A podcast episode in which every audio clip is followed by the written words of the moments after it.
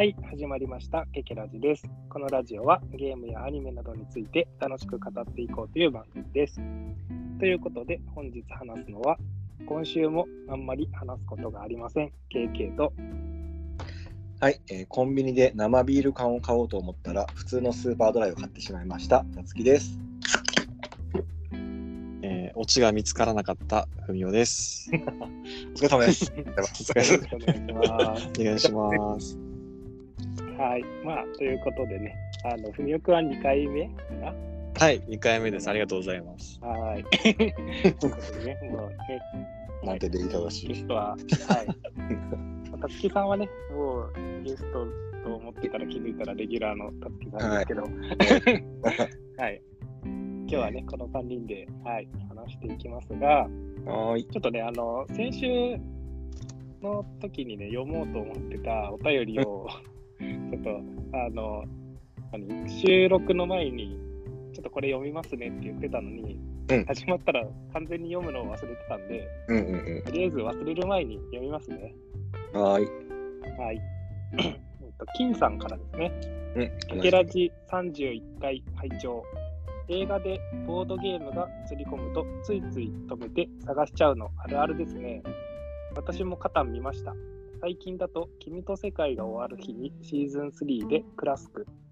水曜日が消えた。で、メビウスゲームズさん監修のもといっぱい出てきて興奮してました。ということで、うんうん。31回って多分そのたつきさんと2人でうんうん。話した、まあ、あの実写映画で、ボードゲームが出てくる実写映画はい。の時ですね。ですね。ちょっとあの言ってくれてる作品、どちらも知らないんですけど、そうですね。俺もわかりませんね。ドラマかな、シーズン3って言ってるからな。うんう。うんんちょっと有名なのかもしれないけど、うんうん知らないなと思いながら、でも、ね、ボードゲームとか、まあなんか、まあ、ボードゲームじゃなくてもかもしれないけど、自分が好きなのが不意に出てくると嬉しくなりそうですね。そうそう。本棚とかもね、割と目目移りしてしまうとか、な今の何って思うんだけど、あはいはい。だから僕はあの映画館で見てるのであの止め止められないっていうのはね、パンフレットに載ってるといいなと思いながら見てますけど。ああ、本棚が映って、好きな本が映ってたりとか、そういうのもテンション上がるって感じ？うんうんうんうんうん。ありますね。うんまあ、ね、どうなんですかね、ボードゲームが出てくるのって、まあ、この間、たつきさんが3つぐらい紹介したじゃないですか。うんうんうん。結構あるんですかね？やっぱ海外のだと、まあまああると思うよ。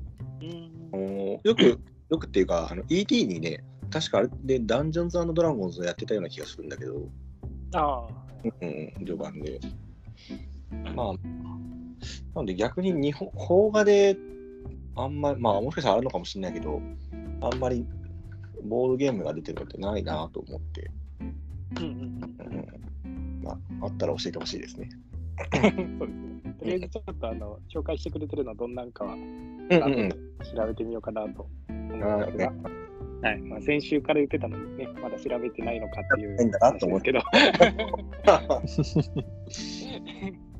まあね、というわけで、まあ、今日は話していくのは、ちょっと今週もね、あんまりちょっと僕が話せることがないっていう、あの、特集というか、なんですけど、今日は、まあ、この間が、先週が、まあ、実写映画の話をしたじゃないですか。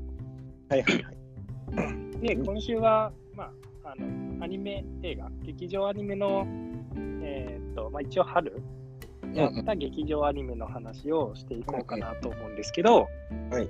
まあ、なんせね、僕が最近、最近？今年、今年見た映画っていうのが、もう、この、ん？いつだっけ ?2 週間前ぐらいだっけ？うん、2つ前ですね。からかい上手の高木さんの話をはい。だと思うけど、もうそれしか見てないから、もうそこで話すことは話したんで、もう今日はね、2人が最近見たあのアニメ映画について話してもらおうかなと思います。頑張ります。お願いします。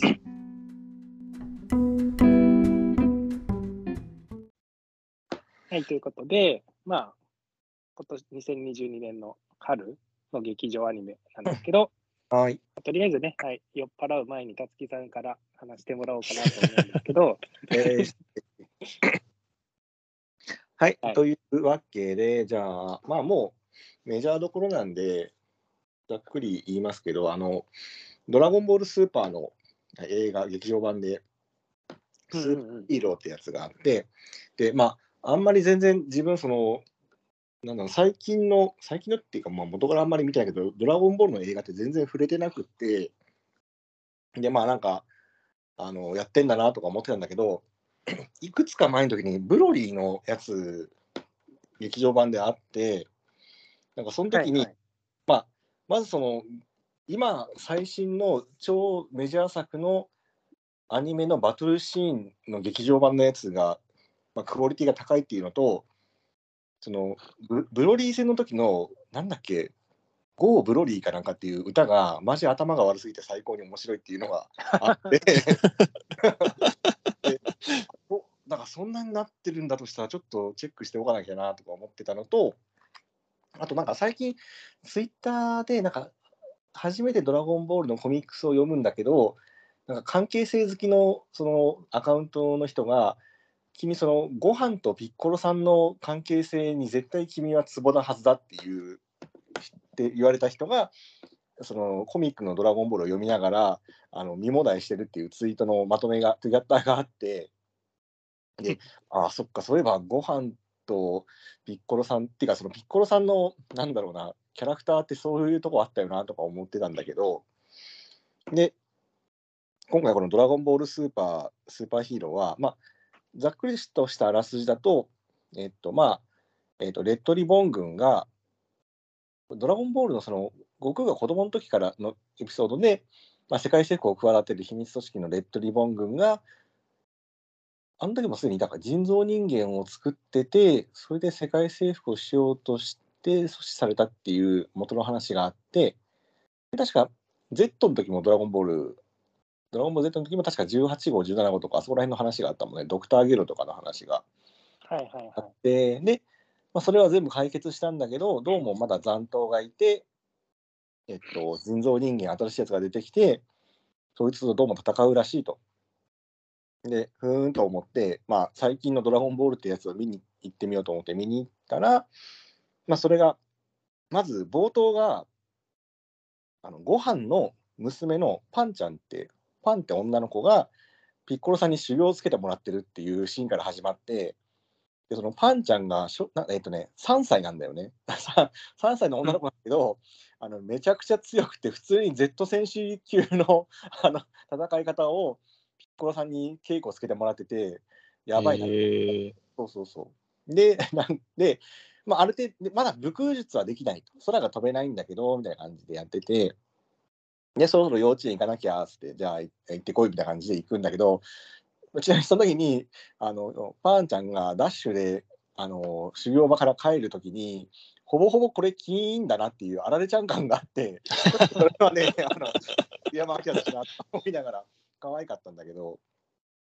で、えーっと、その中、それと同じ中で、その、ドクターゲロの、なんだっけ、孫かなっていう、えーっと、ドクターヘドっていうキャラクターが、まあ、すげえ頭いい、よくて研究、頭がいい天才科学者なんだけど、まあちょっと人格に問題があり、で、そいつを利用して、レッドリボン軍の現在の社長のマゼンタっていう枠役が、ドクターヘドと協力をして、まあ、人造人間を作ってもらい、世界征服を企てるんだがっていうのが並行してあって、で、えーまあ、そんな中で、ピッコロさんが、あのまあ、ご飯の、えー、とパートナーの、えー、とビーデルかな？あのドクター・サタン、あ、だえー、とミスター・サタンの娘のね、ビーデルと確か結婚してんだよね、ご飯が。はい。そうですね。あのビーデルがピッコロさんに電話をし、ちょっとあのパンちゃんの幼稚園迎えに行くの間に合わないから、ピッコロさん行ってくんない？みたいなことを用意。して。ご飯は何してんだっつっていや、なんかご、旦那はなんか研究でレポート作んなきゃいけなくて忙しくていけないみたいなことを言ってて。うん、一応ご飯のとこに行くんだけど、なんかそこでこう、ピッコロさんとご飯の、あのーなんだろうな、イチャイチャがあの ありつつも、ちゃんと言ってくれるピッコロさん、本当にいい人っていうのがあるんだけど、で、そんな中で、その、まあ、今回出てくる人造人間のガンマ1号、2号っていうのが出てくるんですが、そのガンマ2号とピッコロさんがちょっと小競り合いがあり、えーっと、まあ、ピッコロさんがその悪役の企みに気がつくと。で、ピッコロさんは、ご飯は本当は本気出しゃ、めっちゃ一番強い選手なのになかなかこそは本気出さねえなと思ってたので、これはいいと。あの、パンちゃんに、ちょっと狂言誘拐の片棒をつ、えっ、と、担いでもらって、あのご飯に本気を出してもらおうっていうのぐらいでこう話が進んでいくっていうのが今回の話です。なので、まあ、で、その、えっ、と、悟空とベジータは、なんか、その、その今までのそのドラゴンボールの映画のやつ見てないから、なんか違うところで2人でめっちゃ強い人たちと修行してるので、今回の話は全く絡みませんよと。ただ、ただそのベジータと悟空のあの修行のバトルはあるので、そこはそこでこう見応えがあると。っていうのがあって、はいはいはい。なみにその今までのドラゴンボールの映画のやつって見られました？どっちか。なんか、アマゾンプライムかなんかでうんうんうん。あったのは、なんだっけ、フリーザのやつと、あ、うんうんうん。えっ、と、ブロリーうんうんうん。かな？と、あと、なんだっけ、あの、破壊神のやつ。あ多分えっとね、えっと、なんだっけ、どえっと、ドラゴンボール Z 神と神から始まり、ドラゴンボール Z 復活の F、ドラゴンボールスーパー、ドラゴンボールスーパーブロリーとつながるアニメシリーズが多分劇場用であったのかな？はいはいはい。うん。なので、まあ、自分その、まあ、一応、原作コミックは一通りは読んでるんだけど、まあ、その、破壊神周りのキャラクターもなんとなく知ってるぐらいでうんうんで、あの、フリーザ復活してるんだっても知らなかったし、と 魔人ブーもいるんだっていうのが分からなかった、覚えてなかったんだけど、なんか、あ、そうなんだとか思いながら。うんうんうんで、ブロリー役も、ブロリーが何なのかもね、いまいちピンときてなくて、まあ、いるいるなと思ってね。なんか、ブロリー昔からいるけど、そうそうそうそう。強いっていうどどういうキャラなの？一応なんかサイヤ人の生き残りみたいな感じですよね。うんうんうんうん。そうそうんで、やってるんですが、で、まあ、まあその、なので、その、悟空とベジータは、ま、その本編には絡まず、まあ、ご飯が超頑張って、あの、ピッコロさんもすげえ頑張るっていう感じなんだけど、で、まあ、なんか、予告見てても、多分なんかこんな感じの話なんだろうなとか思ってたやつが大体上がるんだけど、で、なんか何かを失敗したくさくって、そっから何かやばいやつが出てくるっぽいんだろうなっていう予告見てて思ったんだけど、まあ、それが出てきて、でなるほどねとか思ってたんだけど、で、このキャストの、えっ、と、なんだろうな、インタビューじゃねえな、キャストコメンタリーか、キャストのコメントが出たときに、その、えっ、と、ブロリー周りの話で、えっ、と、レモじゃこれフリーザ周りの話かな？レモっていうキャラクターがいて、これが杉田智和が演じてるんだけど、で、で今回その、えーっと、人造人間役のガンマ1号役が神谷博がやってて、うーん。で、この杉田智和のコメント見てたら、あのーこの本作を見返す注目ポイントはって言ってて、杉田智和が、個人的にはあのキャラが出てきたのが嬉しかったですと。台本に書いてある名前が意味深で、思わず神谷さんにメールしようとしたら、先に連絡が来て笑いましたっていうのがあって、この2人の関係性がすごくいいなと思うんだけど、うん。ででそれがなんでかっていうと、そのまあ、多くは言わないけど、人造人間周りで最終的にボスっぽく出てくるやつって多分あいつだよなっていうと、まあ、それの声をやってる人ってそのあの人だよなっていう感じになって、多分そこでこの2人がこう、おい、ああの人出るらしいぞみたいな感じでメールしたんだろうなっていうのが、えーまあ、それが何なのか分かりたか知りたかったら、ぜひあの映画を見てくださいって感じなんだけど、はいはいはい。はいはいはいあと、えっとまあ、今回原、まあ、原作はとももちろんキャラデザーなんだけど、脚本も鳥山明先生がやってたらしくって、で、えっとまあ、今回この話を作るにあたって、こうまあ、まあ、話的にスーパーヒーローというサブタイトルを先に作ったと。で、つけたら、この今のそのドラゴンボール自体がドラゴンボールスーパーっていうのだから、スーパーがかぶっちゃったんだけど、ドラゴンボールスーパーっていうのをうっかり忘れていたっていうので、あのわざとそうしたと思われてるのか誰も言ってくれなかったんですがっていうので、いや、確か俺、よくで見たときに、ドラゴンボールスーパー、スーパーヒーローってスーパーかぶってんじゃんとか思ってて、かけてんのかなとか思ったら、あの鳥山先生がうっかりしていただけだったっていうのね、えーすごく良かったです。これはあのパンフレット読んでて、すごくあの爆笑したところですね。えー、面白そう。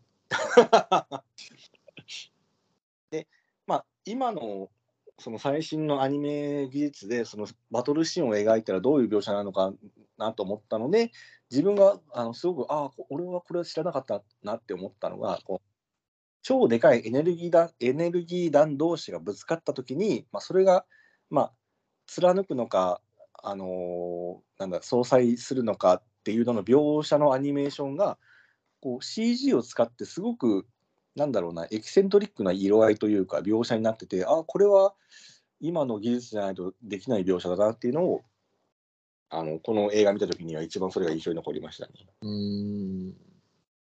ですね。まあ、とりあえず、うん、うんうんうん。こんな感じかな、ドラゴンボールスーパー、スーパーヒーロー。で今、これあ面白そうですね。うんうん、面白かった。面白そそうそうそう。うんうんあと、そ、の、はいはい。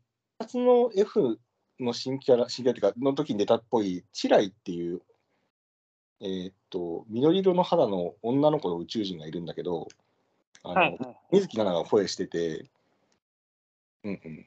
この子がね、あの、緑色の肌の宇宙人なんだけど、超可愛いっていうのが、は いあります。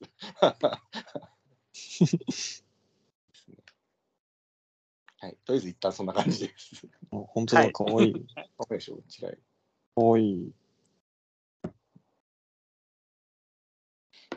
ょっと自分は検索ですぐ出てこない。辛いか。調べておきます。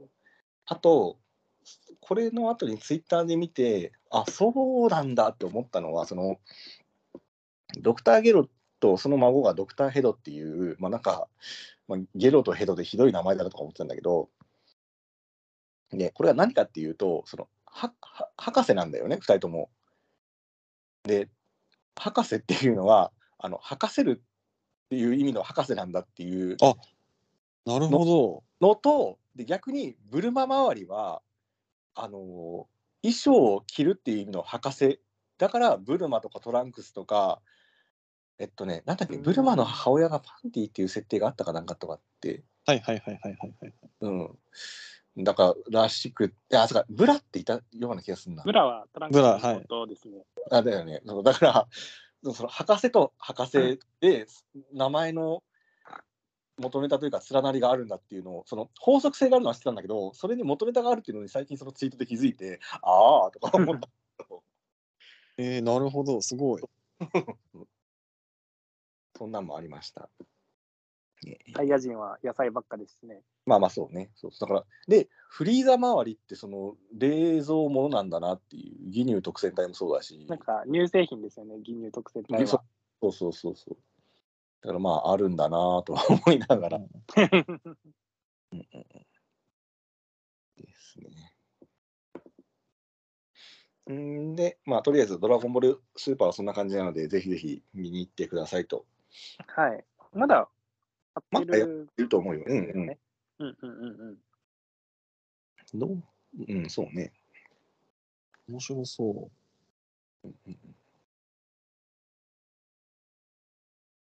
で、えっ、と、じゃあもう一個は、本来とオリジナルアニメで、えっ、と、まあ、湯浅監督の犬王ですね。うんうん。これは、あの、まあ、前も、これは森と森見富彦の時の話で言ってたけど、四畳半神話体系とか、夜は短し恋せ乙女とかを撮った湯浅正明監督が、えっ、と、まあ、平家物語の、まあ、ひ話の一つで、えー、と犬王の巻っていうのがあって、まあ、室町時代の、えーっと異形の能楽師の犬王と盲目の琵琶法師の友名っていう2人の少少年というか青年が、まあ、そのすごく斬新な、まあ、能楽というかショーアップで、えーっと人々を引きつけるっていう話なんだけど、えーとまあ、だからその「平家物語」周りの話をあんまり詳しくないから知らないんだけど、まあそのまあ、それでその平家物語的な話が終わった後のそれを伝え伝えていく琵琶法師とその能楽師の話みたいな感じかな。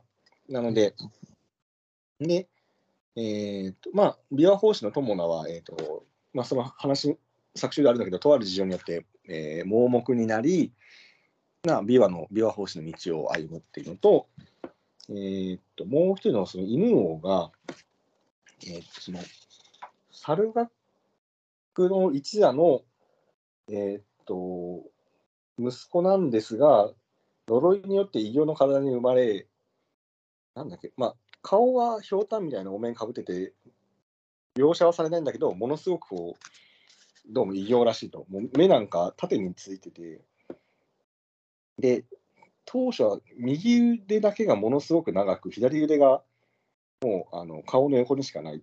で、序盤はね、足もほぼほぼなかったんだけど、で、なんか、芸能として、そんで、えっ、と、兄が2人いるのかな、その能楽の一座の。で、その兄2人が、その能の教えを父親から請うてるんですが、それがなかなかうまくいかず、でそれをもうもう異形のものなので、教えはこう受けてないんだが、横から見て、横からというか影から見ていて、自分なりのその踊りというかを、えーっと表現し表現しているとかやってるとどうもその表現をしらずっと積み重ねていくと呪いが解けていく的な感じになってきで足だけが生えたぐらいでその、ま、街中とか京京都じゃないな。どうだったっけ街中をこう、えー暴れ回ってるというか遊び回ってるとその友名の琵琶法師と出会いその2人が新しい能楽でこう人々を熱狂させるっていうやつなんだけどその能楽がほぼほぼロッロックスターのような、あのー一座一座なんていうのかな。一幕をこうやっててそれが描写がものすごく面白いっていうのがあってなんだろうな。音楽もすげえかっこいいしなんかでしかもその演出とかもあのなんだこういう仕掛けでやってますよっていうのがリアリそこはリアリティがすごくあるっていうのがあってなんかそのラランタンみたいなやつで夜中にこう影をスクリーンに映す布に映してそれがプロジェクションマッピングみたいになっていてみたいな感じのやつがあって。でその中にクジラっていうのがあってあの壇ノ浦の戦いの時に平家と源氏だっけかな戦ってる時にその魚の群れの流れがどちらに行くかで勝敗を占う占うみたいな実際の話があってそれについての歌を歌う時にその魚の群れがクジラになってっていうのをこう影で描写してるのがすごくかっこいいっていうのがあって。うー、ん。うん。ででその2人を演じてるのが、えっと、女王蜂のアブちゃんと森山未来なんですが、まあこの人たちについては僕は何も知らないのですが、ま あ、すごく。あのすごくかっこよくてよかったなっていうのが、アブちゃんって歌手ですよね。うん、多分そうそう。演技とかは普通にあ全然全然超良かったよ。ああ、そうなんですね。あのまあそのどっちもそのすごく突飛なキャラクターではあるので、はいはいはいはい。うん、全然まあ多少変でも、まあ、変な人だなみたいな感じだったので、ああ、なるほど。うんでも本当そのライブもうライブシーンみたいな感じがすごく良かったしその特に序盤のその異形の体を使ってその舞う感じがすごくクレイジーで良かったですね。うーん。ちなみにこれあれですか？歌ったりもするんですか？するするする、超歌う。面白そうですね。うん、面白そうんうん。結構、湯浅監督のはいろいろ見てるから、うんうんうん。うんうん。特に歌ったり踊ったりのやつって多いので、うんうんうんうん。うんうんなんだったっけね、夜明け告げるルーの歌とかもすごく良かったし、ああ。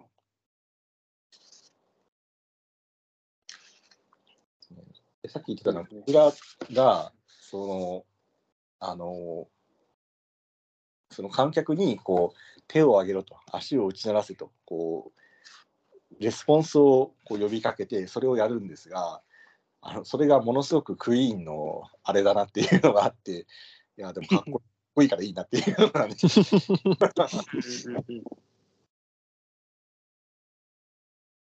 まだやってるんですか？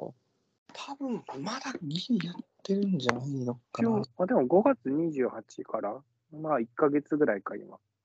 うんうんうん。うんうん。まあ、ね面白そうですね。うんうん、急いで。やっぱその音楽ものなので、うんうんうん。グリーンで見に行ってくれれば、あまだ多分キャナルとか TJ でやってるので、うんうん。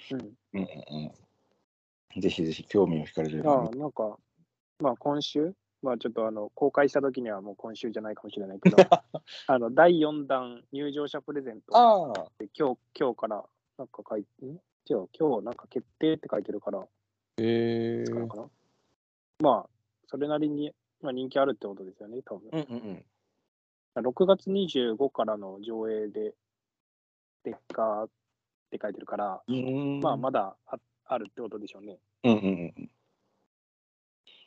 なんか最近映画見に行ったらなんかもらえる系多いですよね。なんか。あ、多いですね。うんうんうん。この間の、さつきさんと言ったからかい上手の高木さんでも、まあ、小冊子をもらいましたね。そうそう、へー小冊子がもらえたし、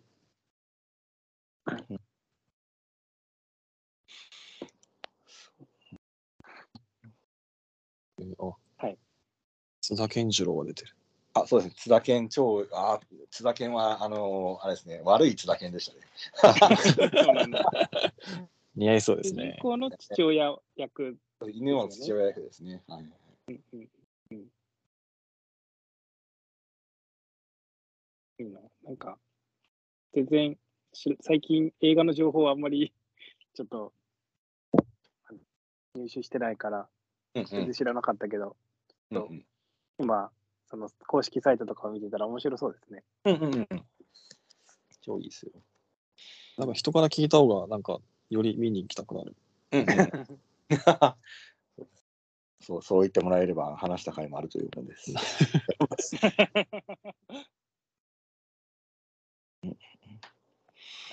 ですね。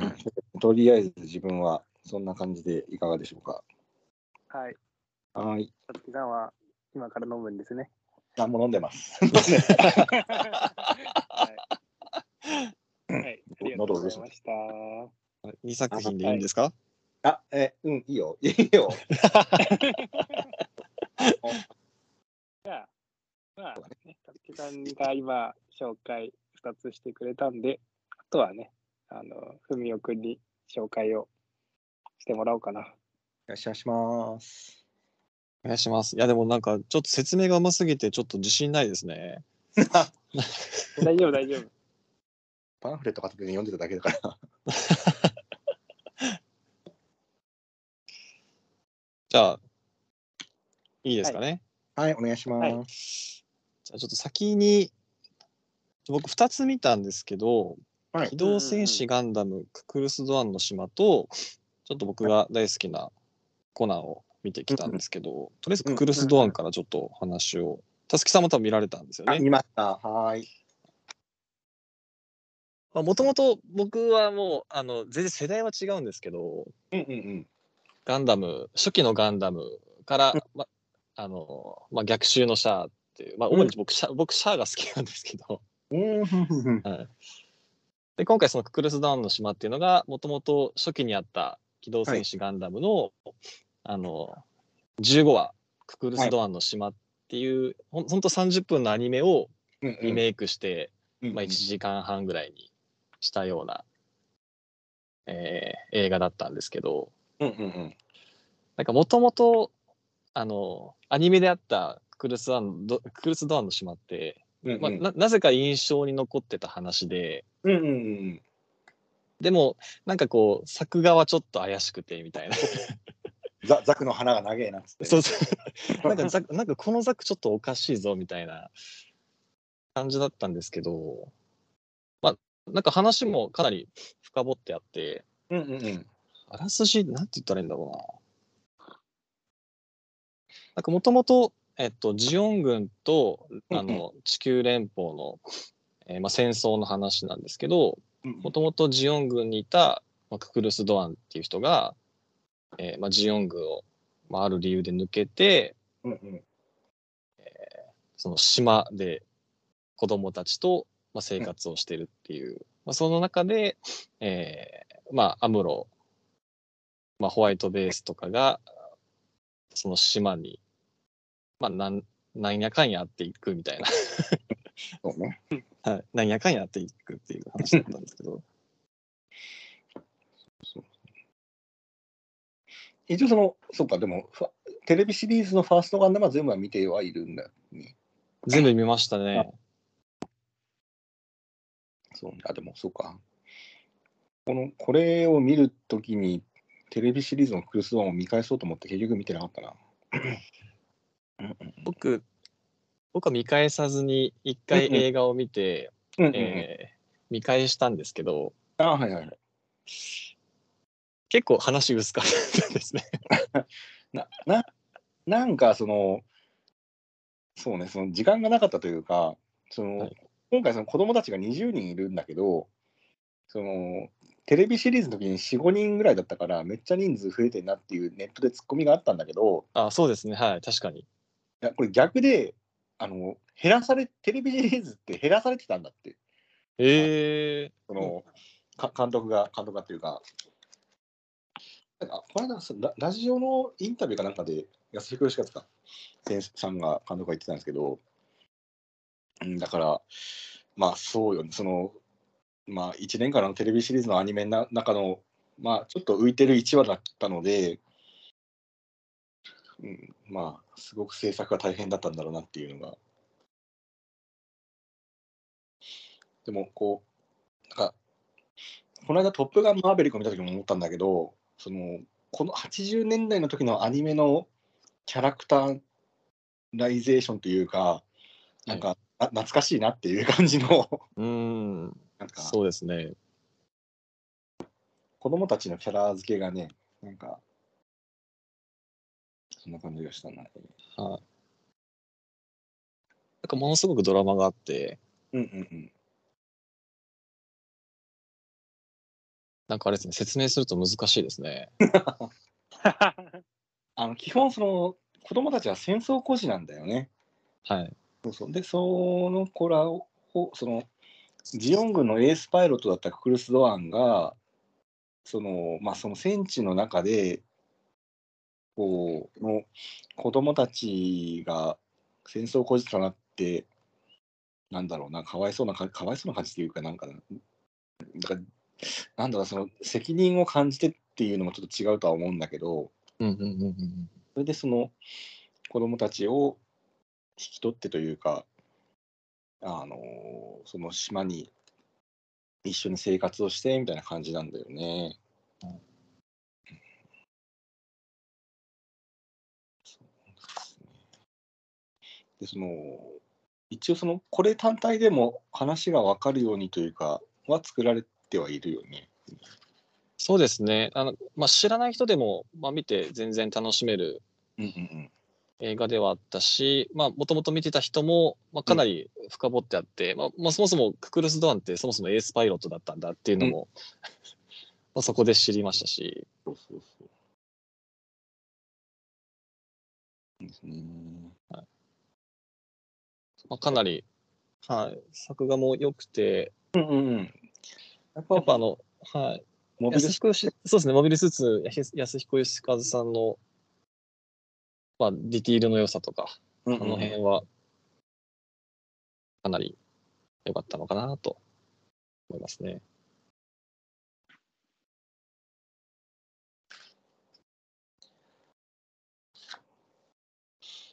こんな感じですかね。キャラクターがすごく、あのね、フフラウボあたりの描写がね、なんか、ああ、今っぽく、今っぽくないなっていうか、はい。なんか、あーなんか80年代だなーっていう感じの。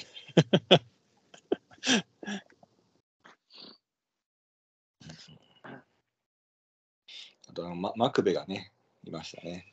あ、マクベがね、マクベ良かったですね。ねパリは燃えているかですね。はい。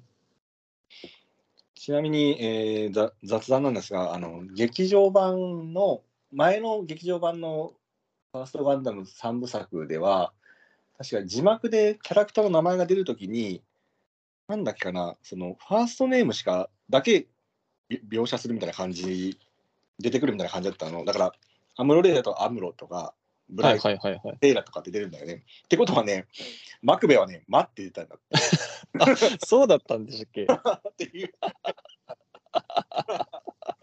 ま、そうなるよなとか。いや、でもあれだよな、マクベは出てたけど、あれは出てなかったもんな。モビルスーツ戦はなかったもんな、劇場版って確か。ギャンはオミットされてた気がするんだよな。あ、ギャンは出てなかったんでしたっけ？出てないですね、そうそうそう。うん。そうそう。だから、あのガンプラのマスターグレードのギャンがすっごい出るのが遅くって、で、あまり逆に遅かったからこそ、そのもガンプラの制作の技術が発達した後にギャンが出たから、すごく出来が良かったっていうのを。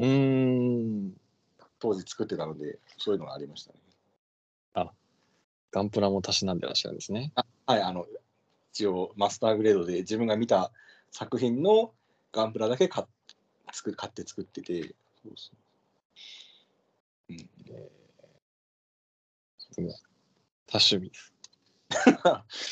ちょっとね、おかげでね、金の姿が下手くそでさ。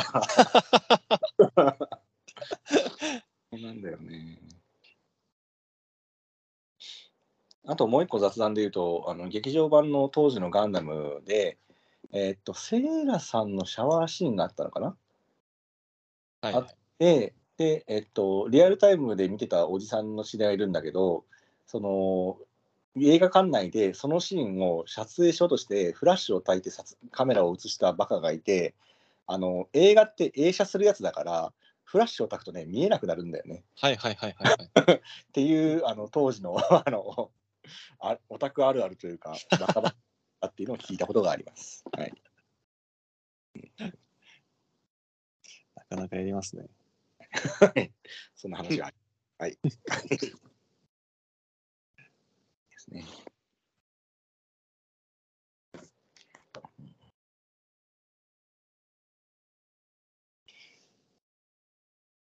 ゃあちょっと良きところではい。次に行く？次行きましょうかね。はいはい。次は僕は何も喋れませんので、はい。いや、触れてほしいんですけど、ちょっと僕本当下手くそなんで、いえいえいえ。ちょっとね、ガンダムの話、僕、ちょっと知識がなさすぎて、聞いてるだけでしたね。あ本当です。いや、本当暇な時に見たらいいですよ。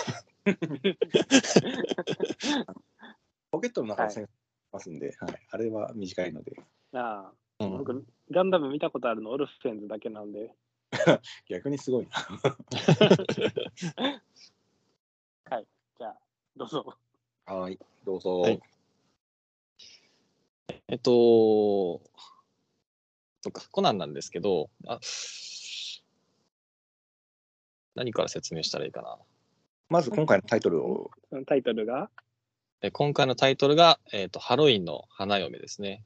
おうんね、そう、そういえば、それ聞いて思ったのがさ、最近のコナンってさ、なんか、普通に読むんだっけ、なんかあのル花嫁って書いてなんて読むんだろうって思ったら、あ花嫁かいみたいな。あルルビーがなくなったね。確かに、最近は、最近、まあ、ぜ 前回までは、なんか普通に読んでますね。うん緋色の弾丸。ああ、ハロウィンの花嫁。はい、その前は？その前が、えっと、紺青のフィストで、拳と書いてフィストみたい。な。はい。なんかそのあたりは、なんか、お子さんを意識したんですかね、もしかしたら。なるほどね。はい。まず、ハロウィンどんな話、どんなえっと話だったの、ものすごく簡単に言うと、えっと、そのコナンの世界でいう3年前に、うんうん。あの、あの、まあ、連続爆弾事件があって、で、うんそこで、あの、松田迅平っていう警察官がいて、うんうん。そこで3年前殉職したんですけど、うんその爆弾犯はその時捕まったんですけど、うんまあえっと、脱獄したんですね。うんうんうんうん。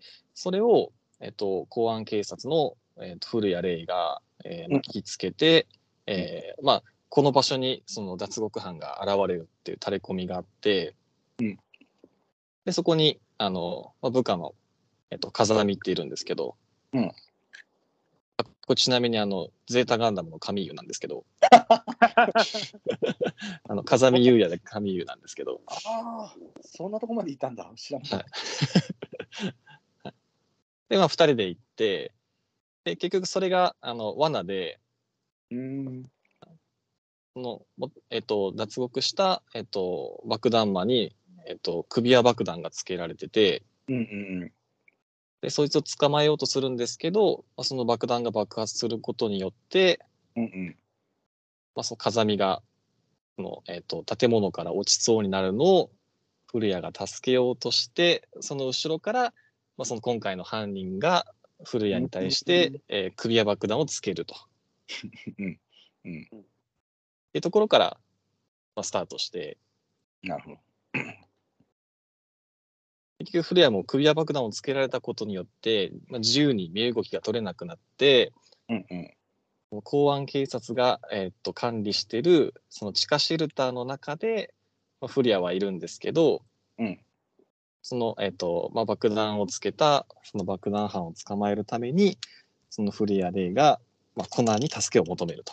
うんうんうんうん。うんうん。いうところからまあ話がまあスタートしていくんですけど。その中で、えっと、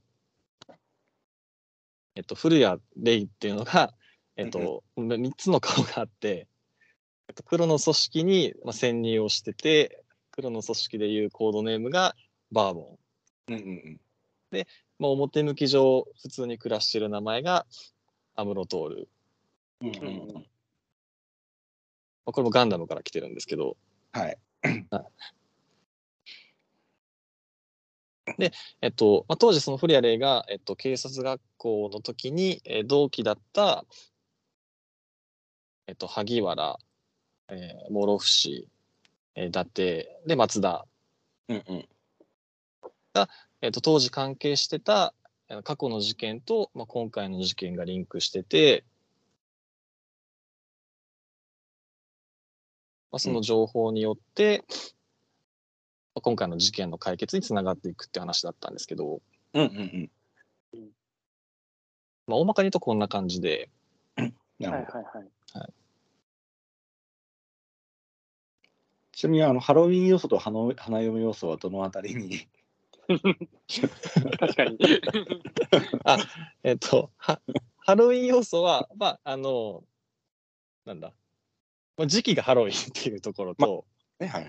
はいで、花嫁っていうのが、その、えっと、その今回の、まあ、その黒幕の爆弾犯っていうのが、えっと、もともと警察が、あと警察にいた、えーまあ、トップの人と、うんロシア人の人が結婚するんですけど、うんうんうん。まあ、その結婚式に、あの、まあ、殺害予告みたいなのが届くんですね。うんうんうん。なるほど。まあ、そこに花嫁が関係してるんですけど、うんうんうんうんまあ、で犯人が、まあ、分かった時にあのハロハロウィンの花嫁ってあこういうタイトルでつけたんだみたいなのが分かってくるって感じですね。あ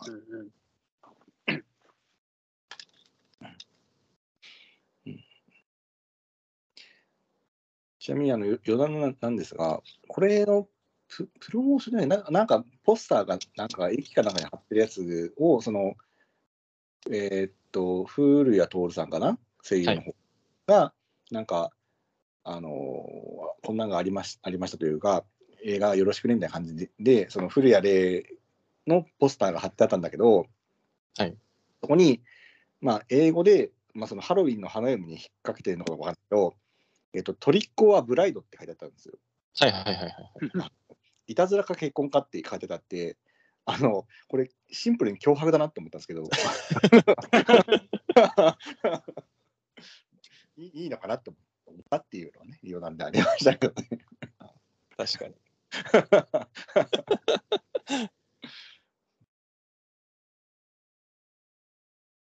ああ。まあ、いくつかちょっといいポイント、いなんか、いいところがあって、はいはいはい。うんうんうん。なんかさ、あ、去年もそうだったんですけど、なんか最近こう、ランがピンチになるんじゃなくて、うんうん。まあ、コナンがピンチになったりっていうのが、どっちかというと多くて、うんうん今回はどっちかというとこうコナンがあのものすごく活躍をするっていうかあの、うん。まあ、すごいコナンのいいところがいっぱい出てるところが多くて。うんうんうん。あの、まあ、そのコナンの信念として、まあ、犯人を殺さないっていうのがあるんですけど、うんうん。はいはい。はい。まあ、その犯人を殺さない、まあ、ためにこう動く行動であったりとかうんうんうん。なんかそういったところがこう節々と、なるほど。はい、なんかファンからすると良かったなと思いましたね。うん。はい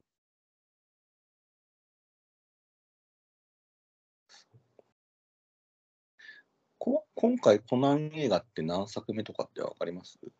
今回は25作目ですね。ああ。ああ、そうなんだ。はい。最近全然見てないんですよね。自分も見てないんか。うんうん。あれなんだっけ、その、安室徹を、なんだっけ、何、何億円の男にしようかなんかっていう話、あの、展展開というか、その、ファンが盛り上がった時に、はいちょっとこいつは見てみようかと思って見に行ったんだけど、それが何だったのか思い出さないな。何だったっけかな。あ、ゼロの執行人かもしれないですね。これです。ゼロ、ゼロストです。はいはい。あ覚えてないけど、どんななんだっけな。コナンの映画も、なんか、子供の刑事掛けが最初でしたっけ、はい。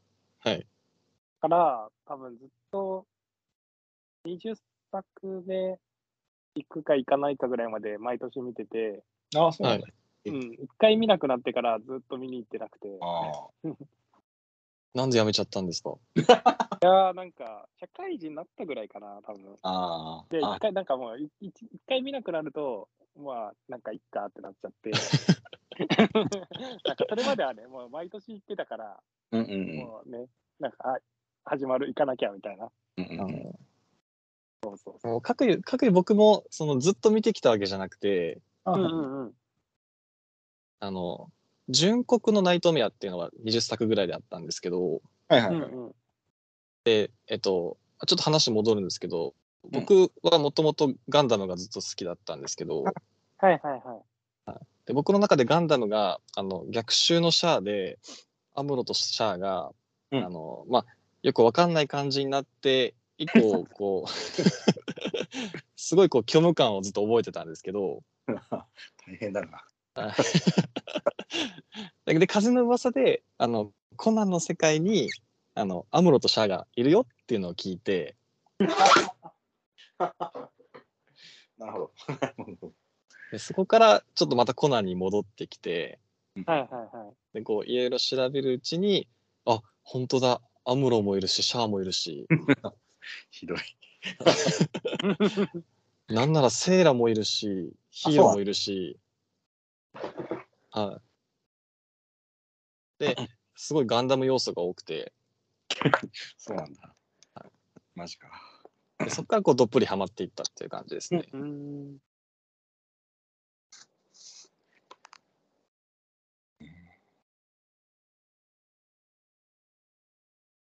声優さんの起用も同じなのでうん。うん。はいうんうん。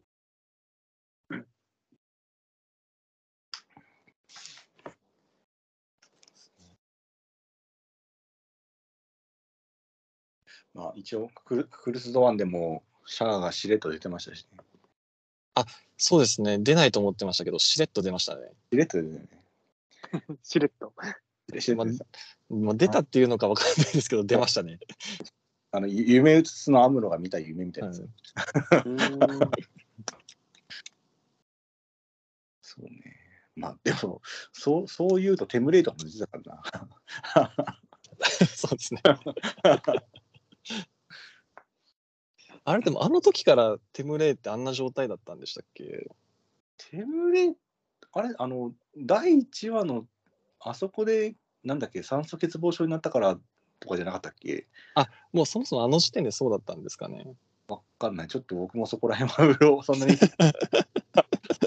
ではないので。ねあまあ、まあ、まあ、いやいやいやまたガガンダムに戻ってしまった。コナン、コナン。まあ、一応コミックスは僕どこまで買ってたかなある程度まで買ってて、ちょっと一回、一回っていうか、どっかで手放しちゃって、うん。そうなんだよね。だから映画は見、そのゼロ思考以外は見てなかった。うん。うんうんうん。割とね、ああいうあのキキッズ向けの映画ってパンフレットがね、子供向けでちょっとね、見応えがなかったりするんだよね。はいはいはいはいはい。まあ、そういうのが見たい人は、あの、なんだろうな、大人アニメとかコンティニーとか入って感じなんだろう なんだろうけど。難しいですよね。対象年齢は子供だけど、見る人大人が多いっていう。うん特に、あれ誰が言ってたかな、コナンは、その、キッズは、その、小学生のコナンを見て、あの、ティーンは、その、工藤君と、とかの高校生の恋愛とか絡んでみて、みたいな感じの、あ、でもその、最近その、アムロトール周りの話になってきてたのは、どんどん年齢層が上がってきてるからなのかな？どうなのかな？はいはい。そうですね。なんか、どっちかというとこうミステリー要素の方が強かったんですけど、うんまあ多分その人気が上がっていく、まあ上がっていった理由っていうのがどっちかというとキャラの強さの方が大きいんでしょうね。うんうんうんうんうん。まあ確かにかっこいいからですね。やっぱ、まあ、安室さんとか、はい。井秀一とか人気あるよね。ありますね。でもどっちが人気なんでしょうね。安室さんの方が人気な感じはしますけどどうなんか。な。うんうんうん。うん、まあ、なんか出番も赤い、あ、ちょっと最近見てないけど、なんか赤い周一とかよりも出番が多いのかなって思うけど、最近。あそうですね。まあ、話的にもしょうがないのかもしれないけど、あんまりあんまり表に出れないから、まあ、一応死んだ手になってますからね。そうそうそうそう。なんかね、いいとこで出て遠くから、ね、狙撃してとかだよね、はい赤い周一は。ああ、そっか、それがこの間の新幹線のやつだっけ？あ、そうです、そうです。はい。ヒーローの弾丸か。で絶対当てるの無理だろうっていう距離からね、当てますからね。はいすごいですね。まあ、こ今後もコナン映画は目が離せないということで。はい大丈夫、コナンのことは話し足りないことはない？そうですね。もう大丈夫かなと思います。はい、まあね、また来年ね、映画。そうですねはい。ということで、来年もちゃんとあるみたいなんで。はい。まあ、毎年大体、あれだよね、ゴールデンウィークの前後ぐらいだよね。そうですね。大体予告でゴールデンウィークって出るんですけど、まあ、大体うんうんうん4月の半ばの金曜日が多いですかね。うん。うん、はいはい。じゃあまあね、また来年あったら、もっとね、また魅力を伝えていけたらいいね。そうですね。ちょっとまとめてきますね。そうね、その、こコナンの良さ、名探偵コナンの良さ会みたいなやつをこう、プレゼンしてももらえまあね、なかなかね、あれだよね、こう、映画の話とかだと、あんまりね、ネタバレをしないようにとかね、思うとね、結構難しいよね、話すの。そうそうですね。なんか話そうとすると結構確信にいっちゃうんですよね。そうそうそコナンは難しいでしょう。う。ね ミステリーだから。まさか、まさか誰々が犯人だったとはとは言え,、ね、言えないからね。しかも、ね、あの、何その昔のもう20年ぐらい前のやつだったら私も、うんは ね、今映画館でも合ってるやつだしね。そうですね。あはい。はい。じゃあ、まあ、今日はそんな感じで、はい。はい。またね、あのー春アニメの、うんテレビ、今度、今今日は映画か映画の方だったけど、はい。テレビアニメの話するときもね、まあうんちょっとコナンのスピンオフ 的なのがね、今合ってるからあ、今合ってる終わったんだっけ？終わりました。ねはい。うん。なんで、まあね、その時にまたコナンの魅力をね、うんうん ちょっと話していけたらいいかと。ちょちょこっと、ちょこっとだけ。うんコナンの魅力というか、まあコナン全然出てこないから、あの、古谷さんの魅力になるかもしれないけど。はい。まあ、というわけで、今日はこのぐらいでいいかな。はい。はい。はい、ということで、まあ、今日は2022年、今年の春アニメの、えー、と劇場アニメ作品を話していきました。はい。まあ、今日は4本まあ紹介したのから、まあ興味があるのあればね、まあ、今映画館で合ってるのと、合ってないのもあるのかな？まあ、ままあ、機会があればね、はい。ちょっと終わった終わったやつも機会があればね、見てもらえたらいいんじゃないかと思います。はい。ということでね、まあ、あのー他もこれも面白かったよとかあれば、あの、ハッシュタグ、ケケラジでつけて、あのー教えてもらえたらいいかなと思います。ということで、今週も聞いていただきありがとうございます。来週もまた聞いてください。さようなら。さよなら。さよなら。